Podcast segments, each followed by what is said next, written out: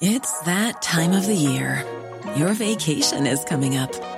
You can already hear the beach waves, feel the warm breeze, relax, and think about work. You really, really want it all to work out while you're away.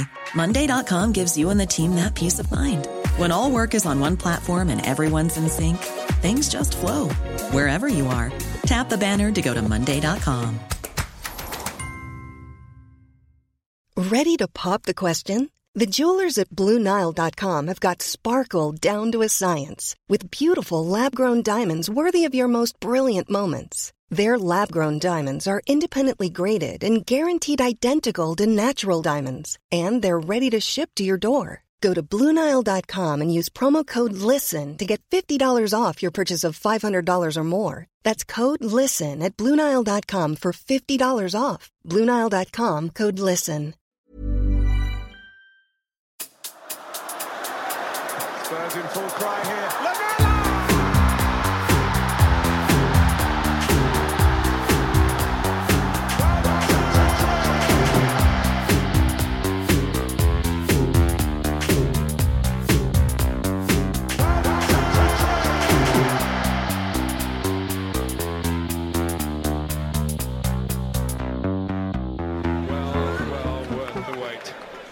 Welcome, listeners, to the Extra Inch. My name's Windy, and I'm joined by my sidekick and best friend Bardi. Hello, Bardi. Hello, Windy.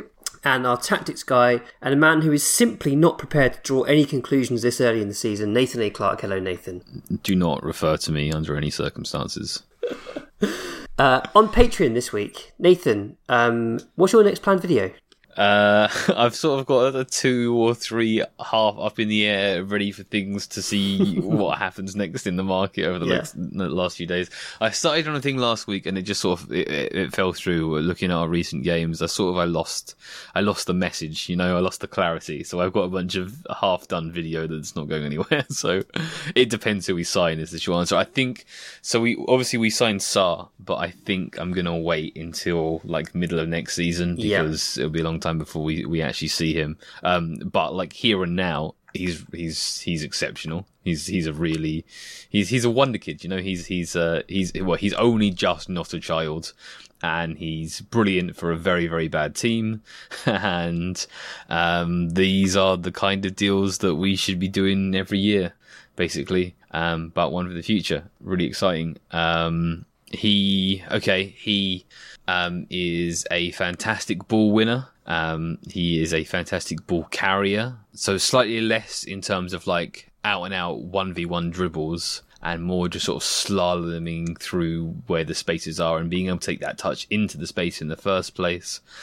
Um, and his sort of short and medium passing game on, uh, they're kind of hard to, um, all of his passing is kind of hard to assess because again he's playing for quite a bad team. But his his short and medium passing are are definitely nothing to write home about as they are.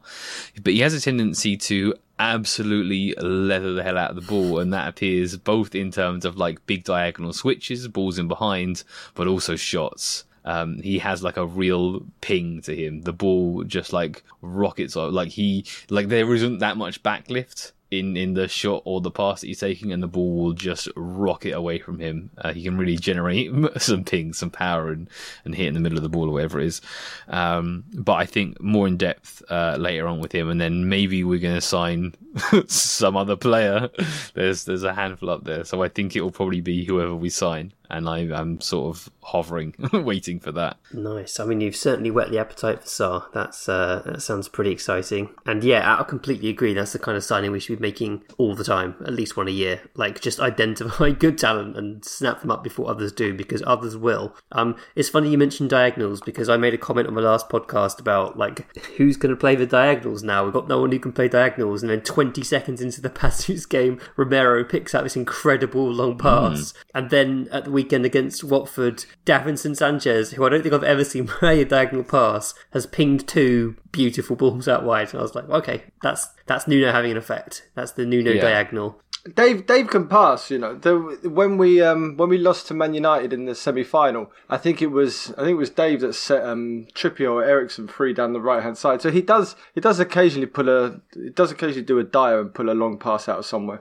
He Yeah. was hitting them in pre-season. He was he was chipping them in behind in pre-season. It's um, you know, it, it, every professional footballer has the capacity to hit Yeah. most Yes. passes. You know, it's just a Yeah. matter of, of providing the circumstances and getting the practice that is related to what the actual team are trying to do and all that kind of stuff. Um, so yeah, it's not it's not totally shocking that a player who like struggles maybe under pressure is actually capable of, of raking up some some longer passes. It, they're still not like they're still the the centre backs that are operating with. They're still not like not like the ideal, you know, playmaking centre backs for for the way that we want to play long from deeper areas. But um, they're all capable, you know. Agreed. Um, Watford one 0 That's three one nils. Thirty-five to go. Uh, I mean, all the questions we've had in relation to this match are kind of based around the theme. So Neil Mepham says, "What is the difference between the 21-22 team setup and Jose's team?" And Keith Weichel says, "Is the start to this season as statistically unsustainable as last year? Is there anything to differentiate it apart from slightly different personnel and a new coach? I still see us bypassing midfield and not able to break a press or creatively unlock a deep line defence when we actually do have the ball. So I definitely want to um, take some time to sort of look at those questions. Um, what I would say is mega caveat still that this is you know three games, three league games of the season. Uh, we don't have all of our players back yet. We don't have all of our players fit yet. Um, there, there are many, many, many caveats at this point. So it would be completely reasonable for Nuno to be focusing on fixing our defence before working out how he's going to attack effectively. That said, it was not the most thrilling performance in the world, and I would say, um, given that we were ahead and looking pretty comfortable, I felt like we could turn the screw. I felt like the second half we could really turned the screw, scored a couple against one of the weakest teams of the league, and gone up a gear. It didn't feel to me as though we went up a gear. We carried on at the same sort of tempo, and although um, the, the the performance got better, I would say in the second half, uh, that was more I felt due to Watford's drop off um, rather than us actually doing anything different. Um, Nathan, is it too different from Jose's Tottenham? Come on, buddy. You want to Well, jump in? I no, I, I just think before before we get into this and, and break this down and, and look at what what this means and what it means going forward, I think we need to take a moment to just admire the job that Nuno has done. I think I think we're right to question him, and that, that's our that's our role as as a football a Tottenham football podcast that likes to look in a bit more detail. I think we need to take a moment to look at what Nuno's managed to achieve so far. No one else has has pulled out nine points. No one else has had to kind of deal with the the fallout and the the pressure that he's had with Harry Kane and everything else. So I I think I think I'm gonna let I'm gonna let him off, even though he's pursuing my ultimate dream of 38 one nils, and, and I love him for that because that, that's for me. I, I I will stop watching football if we pull this off because we don't actually need 38. I reckon we're 27 and a couple of draws.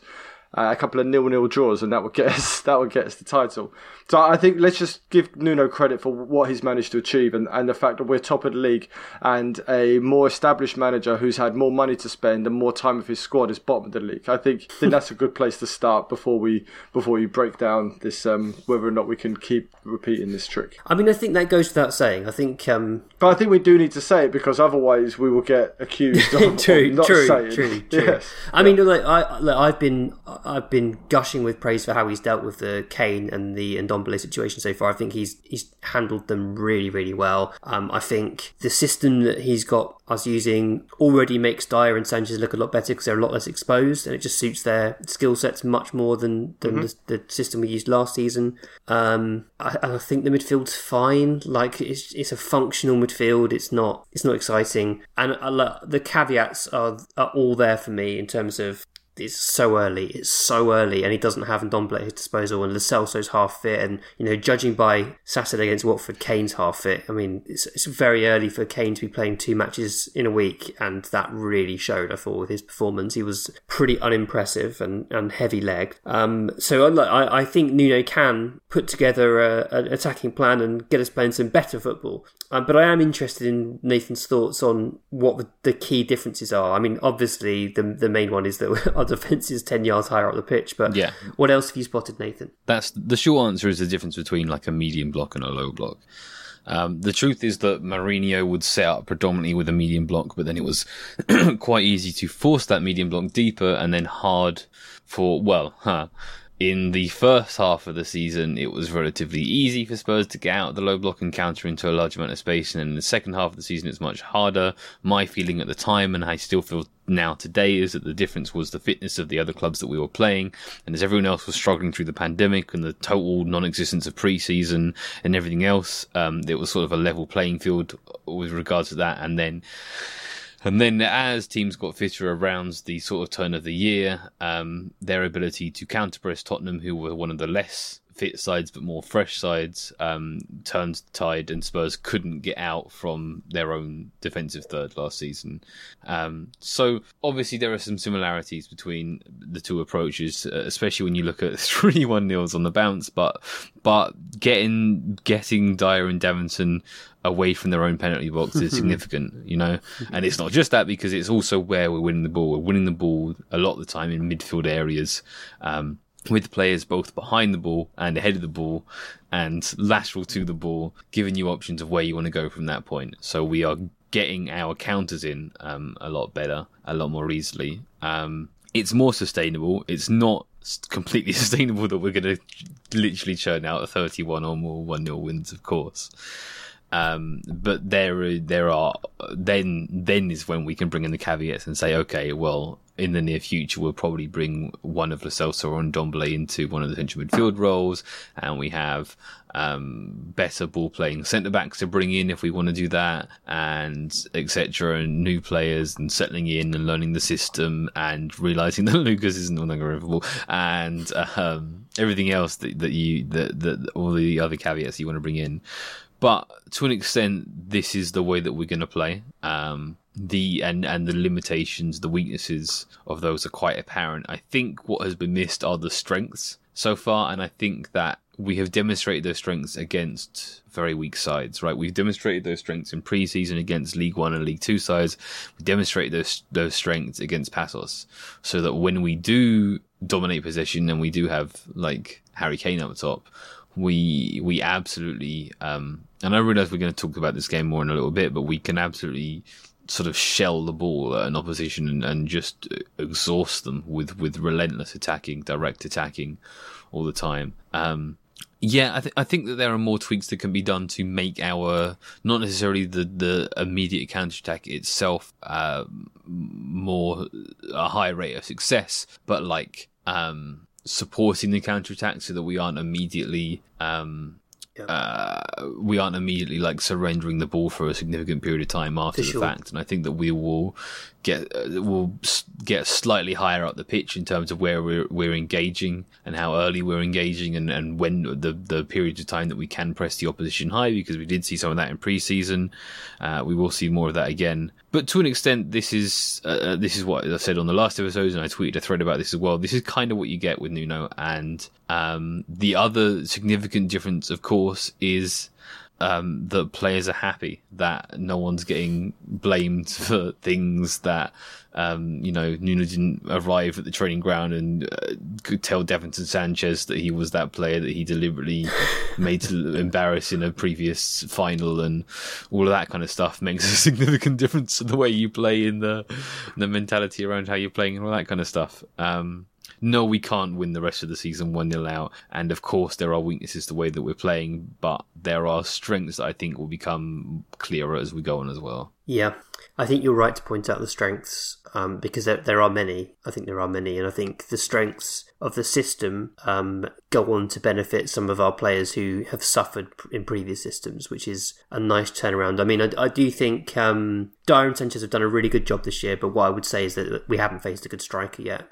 Uh, so so against against City, they had Ferran Torres up front. Against Wolves, they had Raul Jimenez up front, who looks a fraction of the player he once was prior to injury. Sure. And Watford had Josh King up front. You know, they haven't been tested yet. So this this is this is the okay. thing that slightly concerns me about them. But th- having said that, you can only play what you're up against, and they've both done a really solid job. All the things they've been doing have been good things, like not many mistakes. Dier got caught dribbling out against Wolves, but aside from that, you know, a couple of weak passes aside, they've both handled most things well. Um, and I think Tanganga is doing a good job at um, right back. So far as well. I, I think that's I think that's fair to say. And Reguilon on the other side, personally, I thought Reguilon was our best player against Watford because I felt like he had the trickiest job. I felt like con- controlling Sarr, who's comfortably Watford's best player, uh, and also like backing up the attacks is a tricky role to have to play. And Reguilon did that really well. And given his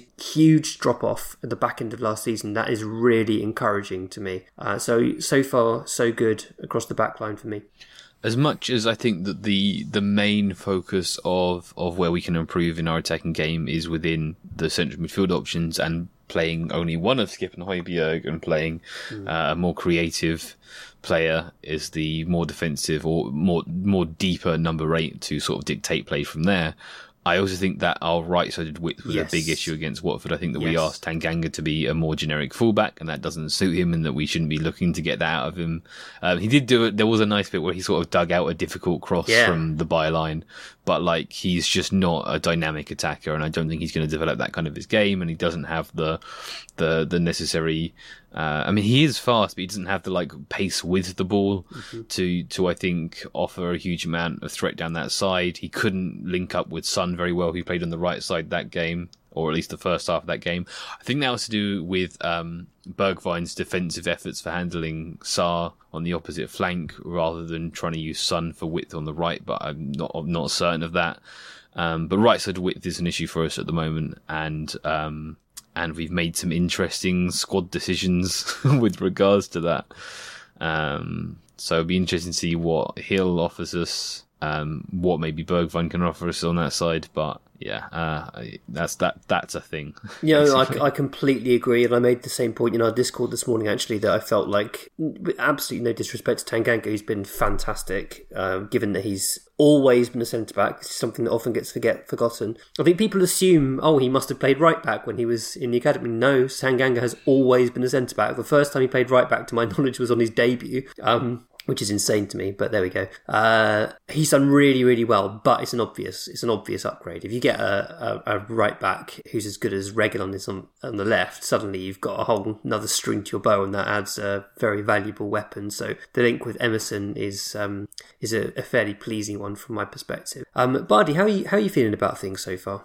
Um, as I kind of already said, I'm, I'm feeling pretty good about them. Of course, there doesn't seem to be a system or style that I, I like, and I I am concerned about this not being sustainable. But for right now, in, in the kind of mess that it, that it is when the transfer window is still open and, and yeah, post Euros, I hate it. Yeah. I'm I'm I'm okay with this. Uh, actually, no, I'm more than okay with this. We're, after three games, we're top of the league, maximum points. It's it's a very very good place to be, mm-hmm. and um, if anything, we're nine points above Arsenal, which means you know, it's kind of, I'm not going to say the words, but that's a, that's a big gap for them to overcome over the course of the season. So the worst case scenario, that if the finishing above Arsenal is always nice, and it seems possible that even after three games, it will happen again. Um, I want a little bit more from the team. I would like us to, to punish somebody, kind of like how we pan, punished Paços midweek. But I guess that will come. I guess that will come as Kane gets up to fitness and then the team starts to gel and perhaps we see a little bit more balance in between the centre mid. But I like what's happened to Dele. I like the rejuvenation of Bergwijn and um, and Son look, looks focused and good. So there's so much to be positive about, and I'm I'm not going to get too down about um, about the lack of possession play from Tottenham right now, or the lack of possession play going forward. As long as we keep winning, I'm going to be happy. I was happy under Mourinho just winning games, and I'm even more happy under Nuno to keep winning games. Mm. And that, how do you think the uh, the rest of the Tottenham Hotspur Stadium will feel if this sort of slightly stale possession game that we saw against Watford becomes a thing against the weaker sides? Do you think the the fans will have patience with that? Well, I, I missed the game because I was I was at a surprise 40th birthday for Flav from the Fighting Cock, so gave up my ticket. Happy so, birthday, um, Flav! Happy birthday, Flav! Happy 40 birthday, years old. Flav, our dear friend. So um, I was I was out there, so I I missed it, but um, I I, I don't know. I'm not sure, but I, we watched it huddled around a mobile phone in a pub proper um, streaming it illegal. So that's that's how that's how I took the game in. So I'm not sure I'm best placed to talk tactically or about atmosphere because we couldn't hear anything. But um, I think if Tottenham keep winning, then what does it matter? But let's just keep winning games and let's win the league like this. I don't care. Just want to win the league, Windy, before I die. And before, we're all like getting to forty now. I don't know how many how many years I got left. So I want to see Spurs win the league. I'm getting I don't care how. about Spurs. Yeah, I always do. and uh, I don't care now. I don't care how we win the league. Just just win it. And I, I feel like we can get to fourth playing this way. I do. I mean, I've said it from the start. I, I think Spurs have got more than enough to finish fourth this year. I think we've we've got the best striker in the league, and when you've got the best striker in the league, you should be able to finish in the top four. Uh, when you've got some fairly competent players around them, we've got more than fairly competent players around. And I guess the other thing is, it looks like Ndombele he might not want to stay, but it looks like he might be staying. And and we'll use him because you can't have a player like Ndombele in the squad and not use him, especially when you've got you know, Europa Conference League matches as well. And that adds an enormous amount to our team. Just the inclusion of Ndombele in the same system will, will change the dynamic of how we play significantly. So uh, that helps a lot. The other thing I would say, Nathan, um, when when Mourinho was was doing his thing early at the start of last season, successfully, we should say, he, you know, had a really successful start at the uh, Yes. beginning of last season. He had essentially nine men behind the ball, and then he had Son making runs, Kane dropping deep. Uh, and we've got an extra player forward now. We've got three men forward at all times, pretty much. You know, we're not you're not tucking the wingers right back in um, like we did at times under Mourinho. You've got like genuinely three players left high up the pitch, pretty much at all times, uh, to counter attack and to run with the ball and create things. And that's that's a difference. Basically, yeah, yeah. It's as simple as, as that. You know, ten yards higher up the pitch, one extra dedicated attacker. Uh, in, you know, putting your tackles into. Um, uh, uh, now it sounds more complicated, an earlier phase of the opposition's possession. Yeah, But um, yeah, you know, uh, it- it's it's sort of not completely dissimilar ideas, um, but maybe maybe slightly modernized, or maybe you would just say slightly more aggressive with it. Yeah, yeah, fair. And what what the thing that's allowing that to happen, the extra body forward, um, is the incredible amount of work that Dele and Højbjerg are doing either side of Skip. And although Højbjerg wasn't necessarily doing all the things I would want to see a player in his position doing, it's it would be completely remiss to ignore what he was doing, which was just tenacious running, um, really good control of the ball when he got it in tight spaces and using it sensibly and um, able to get us out of some holes, pressing, tackling, blocking, intercepting. And Dele on the other side, he's just been unbelievable with his work rate and his ability to get up and down the pitch, his commitment to defence, um, which has been really, really impressive. And he arrived in the box to have probably our best chance of the, the match. To be honest, um, real pity he didn't put that one away because it felt like it felt like an old school Dele chance that he would bury. He put it in the corner, uh, but the fact that he was there was um, impressive and promising. I think for the future. Really, really pleased with their performances once again. I think they they both stuck to their tasks remarkably well. Um, anything else to say about Watford? Um, Set piece FC. Yeah, so the Paços game in midweek I found really interesting and um, it gave me a lot of hope actually. I, I saw a different way of playing in that game. So, to my eyes, this was a 4 1 4 1, a different formation to what we've seen so far, but you know, only a slight tweak on a theme. The main difference was Bryan Gil and Giovani Lo were playing as the sort of Dele and, and Højbjerg roles, and they were pushing right forward. So they were, uh, when we had the ball, aggressively pushing forward, and then they would take turns in dropping deep to receive passes and then linking play. Um, I liked it. I liked it a lot. I think you can do that against a team like Paços who don't really have much intent to attack. Um, and actually, Harry Winks did a really good job of backing up. But Nathan mentioned earlier, backing up the attacks. Um, and, and Winks did that, I thought, very well against, again, admittedly a pretty poor team. Uh, but it was a different way of playing, and I liked it, and it impressed me. And the link play between Bryan and Sessegnon showed some sort of fledgling understanding there. And it made me think, okay, we have got a different way of playing in our locker should we need it against a team that wants to essentially defend for 90 minutes. I actually completely disagree, and this is kind of the theme of the video that I was making. Um, but I don't know if I will be able to like wrap up my points. Maybe this will help. But basically, like, um, to my eyes, we have approached not quite approached because like obviously we we know that we have different expectations going into each game but like it's the same kind of tactical ideas it's it's the difference between um the wolves game and the Paços game is not like or is not very much a matter of like deciding to have the ball more, but just our ability to to make the fast attacks work for us, to be higher up the pitch when they happen because the opposition are engaging us um, a little a little later, uh, and to turn those into a series of, of linked attacks rather than doing the same approach in different circumstances and then either having a fruitful counter attack that immediately leads to a goal or a good chance or immediately losing the ball and then being sort of pinned back into our, our mid block or even deeper than that sometimes kind of thing.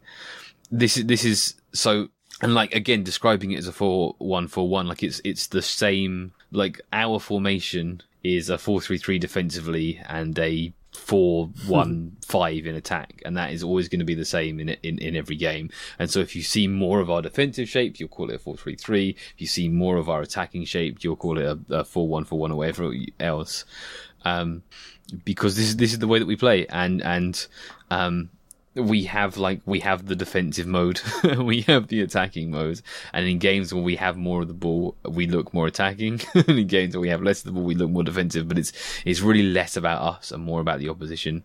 And um, what I think you're seeing there is less that we have another mode to play, but like what the idea is when we have the opportunity to uh, to attack in the way that we want to. So I see the Watford game as a counterpoint to that because we had a lot of the ball against Watford and we didn't do what we did against Paços. We didn't have Højbjerg and Dele pushed high up. We had them quite cautious. Dele was often like essentially backing up play on the left, sort of allowing Bergwijn to do the work wide and left with with Reguilón and trying to make triangles. But Dele was often the one that was sort of sitting in and backing up play rather than making the the overlapping run forward. Uh, whereas against Paços, you saw lots of Bryan Gil making darts in behind uh, and linking with Sessegnon. And I think when the difference to me was when we got the ball, they almost every time just burst really far, like in advance of of Winks. didn't see Højbjerg do that once. And of course, part of it is down to the fact that Højbjerg is by nature a more defensive midfielder, so it doesn't come as naturally to him to burst forward. But I think if you were to look back at some of the times where we win the ball against Paços and the positioning of the Celso and Gil, it's so different to how we had the same midfield shape against Watford. But you know, it could be like you say, simply that we uh, we had the ball more and we were against a weaker team that uh, want to break forward, so there's less need to be cautious. Um, what was what else was interesting about that game was the switch to a 4-2-3-1 on 60 minutes um, just to see the game out. They brought Højbjerg on, went to a, a very defined 4-2-3-1, which is something we've not seen from um, from Nuno Espirito Santo so far. I thought that was thought that was an interesting little tweak, and you know, absolutely got the job done. Bryan was really impressive in this game. We've not seen a lot of him so far. Obviously, he's only played the the, the two Conference League matches, but in this home match, it looked like he was really enjoying himself out there. And my goodness, he reminded me of Luka Modric so much. Like, partly his running style, so, you know, whatever. But there's also Wide gate floppy hair. Yeah, it's the sort of Change the, of the youthful exuberance when he's running. It's and it's the Modric when he first joined Spurs that he reminds me of when Modric was playing wide left. And the bit, the thing about it that reminds me of Modric the most, and this is a very sort of specific, weirdly specific point, but um, like when a player receives the ball and takes a touch, normally they take a touch close to their body, and that's that's like the the technical thing to do to keep the ball tight to your body but protect it from the opposition players. But Gil and Modric at the time, uh, he likes to take a touch into space. So he'll he'll kind of and he'll have a look around him and appreciate there's a bit of space that he can he can lay the ball off into. He'll touch the ball first time into space and then reassess, turn and reassess his options. And there was something very Modric esque about that for me, and uh, I enjoyed watching him very much. Bardi, you taken by Bryan? Yeah, I, I, I do like the way he moves. He has got kind of a little bit of poetry about him. Um, I I think in the same way that when we lost the first game, it's dangerous to take too much from this. But I went in on Lo Celso after his poor performance in Portugal, and he was much better. was. So I think I think yeah, he deserves a little bit of praise there. Bryan was good. I I absolutely love Romero. I think there's there's something wonderful in this man. Just his his tenacity to go after a ball is is brilliant. I thought he was really really hard done by with that yellow card because he was through on goal at the halfway line. He was going to run the whole length of the pitch, and I was quite curious to see how he would have finished it. Um, I, re- I really like him, and yeah, it's nice to win a game, and it's nice to, to play nicely and, and see some good goals. And Um, if only Gil had scored a couple more, it would have really would have rounded off a, a, great game. And but it's good. It was important for those players to get minutes. It was important for Kane to score a couple of goals and just put to bed because it, it was. We haven't spoken about Kane's Kane's announcement that he's staying. So yeah, it's nice for Kane to be back, and we've got one of the best strikers in the world committed to us for, for another season, which is which is really good news. Yeah, and um, it was kind of important that he scored those goals as early as possible. I think, uh, mm. especially as Kane has a reputation for not scoring early seasons, so it's kind of nice for that to happen, and with limited fanfare, I guess, because it's it's a team that we expected to to absolutely obliterate. Um, so yeah, European Conference League, here we come.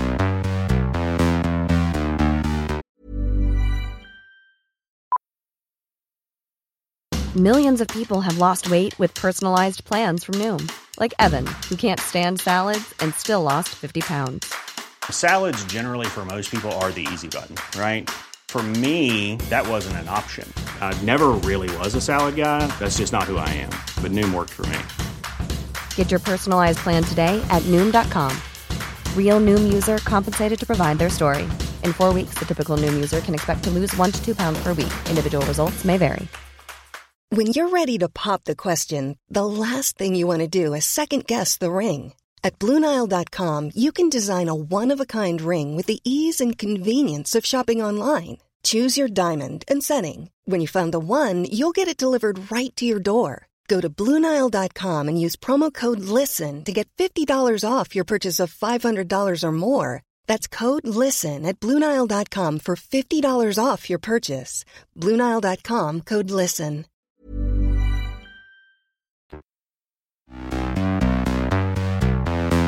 Um, next week is going to be a bit of a transfer podcast, I suspect, because it'll be the first podcast after the, the window close closes and also its international break. So we can do a bit of a kind of analysis, a mop up of the transfer window, and talk about how it's gone in various ways. But let's let's touch upon some of the um, the links as of now. So a couple of Barcelona players, Emerson Royal, the the right back, who I know very little about, to be honest. I've just seen some of the data and it looks fine to more than fine to good, maybe. And um, Ilyas Moriba, who is you know, I again I haven't watched him, haven't studied him, but I know that he is a from YouTube highlights videos. He's a classy player.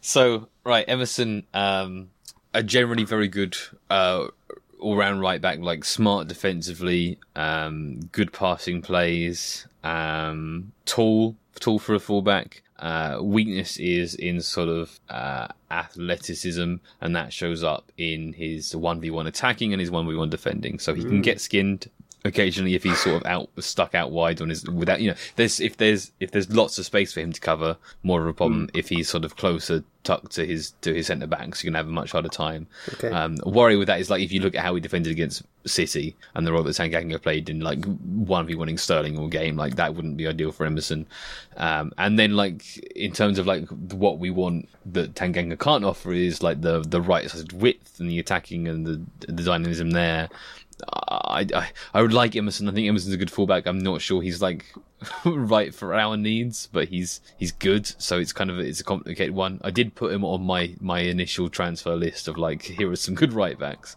and he is.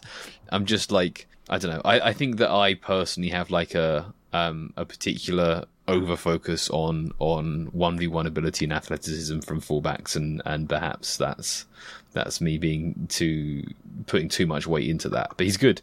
Uh, Moriba um, is yeah is a kind of a Sarr one in terms of like an outstanding um, young talent. Um, I think he might have just signed for Leipzig as we're recording, by the way. Right. Um, Tapin merchant. The Tapin merchant just said he's gone to Leipzig. Okay.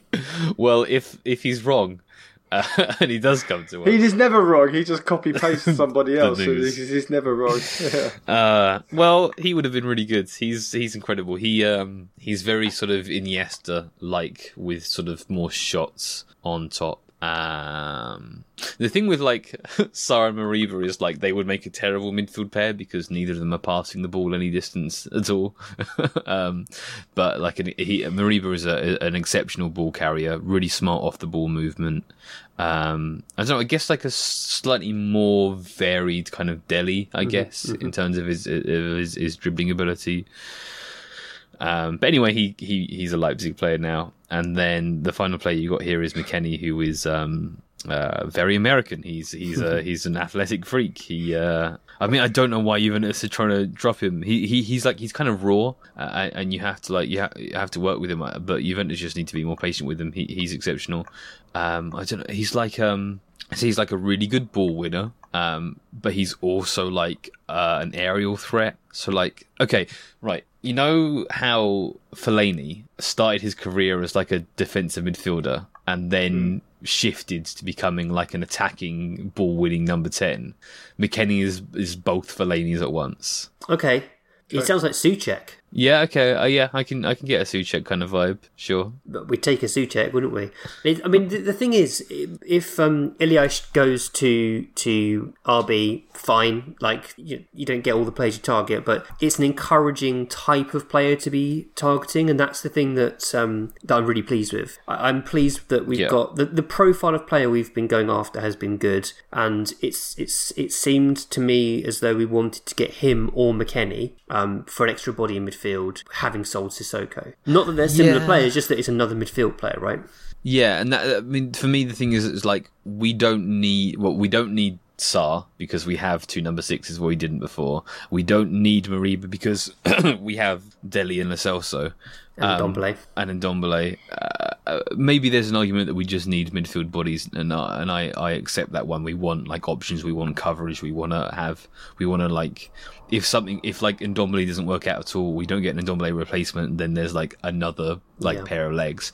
But generally, like these aren't players that we need in the squads. These are just good players who we maybe have the opportunity to buy, and then they will make themselves worthwhile through their pure quality within the next year. I think Moriba is more more of a like here and now player, whereas Sarr's maybe a next year kind of player. Obviously with the loan deal, that's how it works anyway. But like, um, I I I am very happy with the strategy of buy good young players who are good young players, regardless of whether you need their yeah. their profile right now. Yeah. Um, we still have like we still need to like solve right back. We probably still need a backup striker for Harry Kane for the like whatever seasons in a row that we're saying this. Um, we still need to like work out whether we're going to keep Ndombele or replace him. But just because we haven't solved the squads doesn't necessarily mean we can't do the yeah, yeah. buying good young players when the opportunity arises to buy a good young player. So I'm I'm very happy that we're looking at that. And maybe um, the Moriba deal has fallen through, and that's a shame. But um, I'm really happy with the Sarr one. Mm, mm. Um, one other thing there, uh, in terms of the, the, types of players we've been going after and uh, or not, um, and the the, the only disappointment for me, and we'll talk about it a lot more in next week's podcast, I'm sure, because we'll know what the squad looks like. It's the centre back. I, I, I did want another centre back to um, partner Romero, and I understand that that Sanchez and Dier have both had really good starts to the season, and Sanchez seems to have um, convinced Nuno that he's worth perhaps one more go. Possibly that's maybe why we've decided against signing another centre back.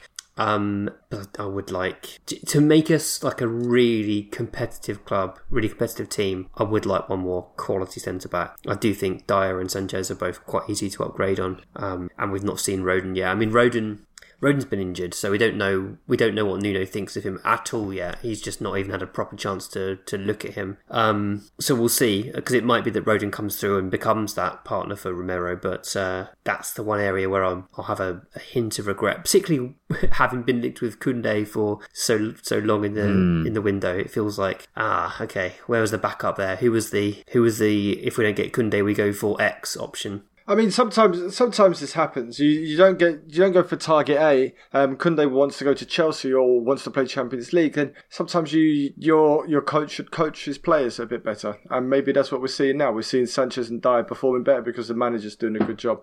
I'm okay with it. I'm okay with us not signing a, a centre back. I would like us to sign another midfielder. If it's McKennie, it's McKennie. He's he's a definite improvement on Winks and a massive improvement on Sissoko, and he will improve our midfield trio. So that that that works out nicely. Emerson, I'm not too sure, but I'm not I'm not sold on that.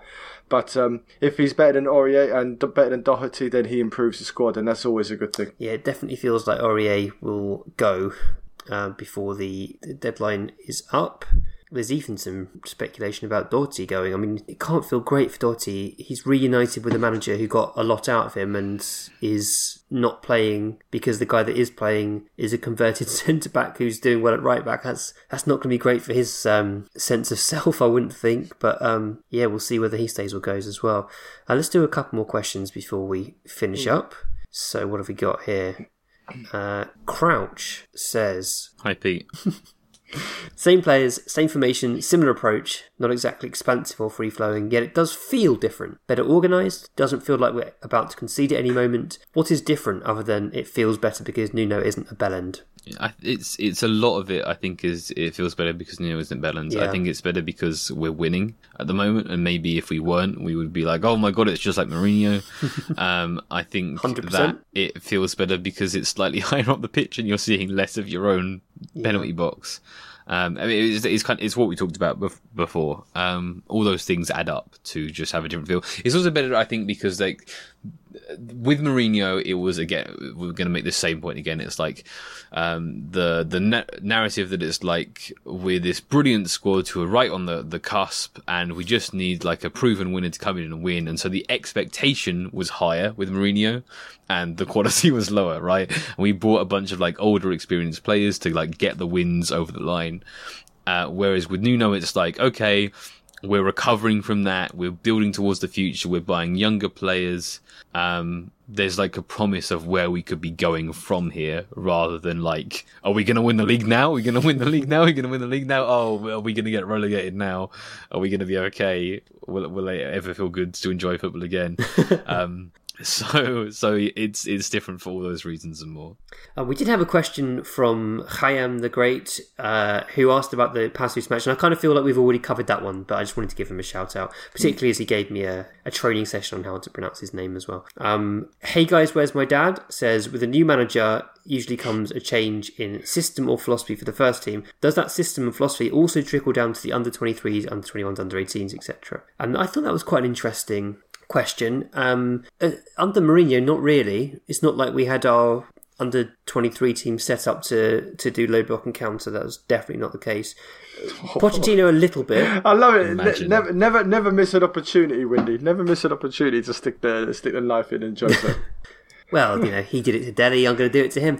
Um, but Roma scored a lovely one-touch goal they the did. weekend. Did you Tammy see? Abraham Yeah. playing some lovely He's one-touch fire. football because, of Yep. course, he's a brilliant I mean, player yeah. that, that Chelsea have done another Lukaku situation with. Absolutely ridiculous, but there we go. This has been a very Mourinho heavy episode. I do think that we have to like clarify it's not going to be like this every every Yeah. week. Is is the questions? Honestly, is the I'd question. be It wasn't happy us. to never speak Yeah. of him again, frankly. Um, Well, it's, it's the parallels between the Yeah. one nils Yeah, that's and it. what I said back then, the thirty, the t- what, the twenty-eight one nils that we need Yeah, yeah, yeah, absolutely. Um, But yeah, I mean, s- under Pochettino, perhaps a little bit, but then that was kind of like the on vogue style of, of football anyway at the time. So I'm not sure essentially that Spurs do have a philosophy running through their youth teams. We we always want to play out from the back from from youth teams, and so like if we were a Burnley type team, perhaps we wouldn't do that. But we're not. We're we're going to be a team that tries generally to play out from the back to some degree, and so that absolutely follows suit at youth level. Um, t- talking of of youth football. I caught the um, under 23 match against Arsenal, which all went horribly wrong because we had a sending off. Yeah, it didn't go so well. But um, How? What do you mean by so well? we, what we was, lost what was to Arsenal. We lost to Arsenal. 2 1. What was it? Oh, okay. I thought we got beat five 0 I must have been thinking of another. No, we game. lost. We lost two one to Arsenal, which was um, a, a pity. Lavinier got sent off. Um, but in the first half, I thought Jack Clarke was really good, and it was kind of a bit of a reminder to me of of why I liked Jack Clarke as a footballer. And Clarke gets so much criticism on um, Twitter and Reddit and wherever, even Discord. Uh, people don't like him, and I think if you'd only watched Jack Clarke play for Spurs, and that is a completely reasonable take to have because he's not been very good when he's played for Spurs. Um, but there's a lot more to Clarke to come, I think, in the future, whether it's at Spurs or not. I, I definitely think there's something there to work with. So he was. Um, essentially beating players for fun against Arsenal in that under 23 match. And their defence included Gabriel, so it wasn't like a completely awful defence. He looked really, really impressive, but easily the best player on the pitch in the first half. And Harvey White not far behind, actually. He was he was excellent too. Uh, but I was, it kind of gave me a little bit of a reminder of um, Clarke of old. Someone who's very direct, wants to take players on, get to the byline, get shots at goal, really productive. And it kind of made me reflect on this pretty rough time he's had where he joined Spurs soon after recovering from a mystery illness which caused him to faint on the mm. bench. And then he got this loans back to Leeds where he then didn't get played, having played quite a bit previously, and that didn't really do much good for him. And then he got another couple of loans, one to QPR where he barely played, one to Stoke where he had some promising times, but they weren't a very good team, frankly. Um, and in that time, he'd seen players leapfrog him um, at Spurs, and, and that must have been quite sort of difficult to deal with, I suppose. You know, you've signed for a big club for a, a large fee, ten million pounds or whatever. It might not be all up front, but that's the that's the headline uh, you kind of expect the next step just to follow, don't you? And it didn't really with Clarke. So, yeah, I was kind of putting myself in his headspace and thinking, God, yeah, he's he's not had an easy couple of years, um, and he, he needs a bit of he needs something to go right for him. But I was really impressed with him, and I, I hope to see a little bit more of him across the season. If he does get a loan, I hope it's after the Europa League, Europa Conference League matches, because I think he'd be an ideal player to give some minutes to in those. Yeah, just a bit of Jack Clarke love. Um, last question before we wrap things up. Uh, this is from Legion, one of our ex subs, who says, How long does it take to plan and record each episode? And I've realised it's something we've never spoken about before. Uh, so, Bardi, do you want to talk us through how we how we plan and record and put out these episodes, these these podcasts? Well, we have, we have like a kind of a, a template. How how granular do we do we want to yeah, get? We have a template that we yeah, we have a we have a template which we which we keep adding questions to that we never have time to, to answer. That that is that is getting bigger and yeah. bigger. It just it, it, keeps scrolling. Every now and then you look back and you realise that that player doesn't even play for Tottenham anymore. So we have to remove it. So we have a running order which we work off, and um, and then I guess we Windy does his bit. I say my stuff about passion, and Nathan says his things about tactics. And then uh, we record all our all our um, audio separately, and Nathan does his best to to to get rid of all the ums and the gaps, and Windy fluffing his lines, and try to make us sound like the professional football podcasters that we are. That makes it sound like we're a heavily edited podcast, and I think Nathan does an amazing. It's, well, it's just you. Nathan... It's just you saying, "Let me take that. Let me do that again, please." Nathan um, makes it sound so much better than it would if we didn't have Nathan. I think that's fair to say. But we are we mm. generally um, record for an hour and put out an hour's worth of material. Nathan, is that fair to say? Yeah. Uh, we record for. I, I normally take about I don't know, five to ten percent off. I think we I, I, take out a lot of dead air, and I'll take out a few errors and issues, and I'll obviously take out the um the the customary uh, Bardi rant about. Uh, no, any kind of casual racism yeah, just accidentally falls out of my mouth. Like this bit is going to be cut out. yeah. Um, so that's it, really. I mean, it's it's in the sense now we're up and running and we know what we're doing it's a lot easier uh, things just tend to flow we sort of have a i think having the running order has given us a bit of a, a format which we stick to and it works works quite well for us um, we're all comfortable with it we know what's happening next it's it's a lot easier than it used to be uh, and it just sort of falls into place editorializing it it's just a case of thinking about back to the last game what happened what were the key points what do we want to touch on mm. whilst also bearing in mind that there are many other spurs podcasts podcasts out there and we don't want to just be all touching on this exact same thing. So it's trying to find things that were subtly interesting to us, to our podcast, to our analysis that, that might not be picked up in other podcasts as well. So so yeah, that's uh, that's the nature of the pod. Um, the other thing I wanted to say before we go is we had a lot of uh, love for uh, Tim's song, talks Tim's songs, I should say, that we ended the last two podcasts with. Um, people were saying, "Who was that? Who was that band you put at the end of the podcast?" So that was that was Big Bad, our friend Tim's band, uh, and you can listen to their album on Letting Go on any streaming service, essentially. But um, it's a it's a great piece of work. I'm really I think Tim's done such a good job getting that album out. It's uh, it's great stuff. I've I've thoroughly enjoyed getting to know him more through his music and uh, yeah, I'm glad that people enjoyed it. BigBadAZ.bandcamp.com. You've been listening to The Extra Inch. Thanks to Nathan A. Clark for production. Thanks to Bardi for being Italian. Thanks to Adam Gardner for the artwork. Thanks to David Lindmer for our intro music. You can find him on Twitter at Davy Shambles and his SoundCloud D Lindmer. Do check him out, he's great. Follow us on Twitter and Facebook at The Extra Inch. Email us via podcast at theextrainch.co.uk and subscribe via your usual podcast platforms. And if you do enjoy the podcast, consider leaving us a rating and review, that would really help.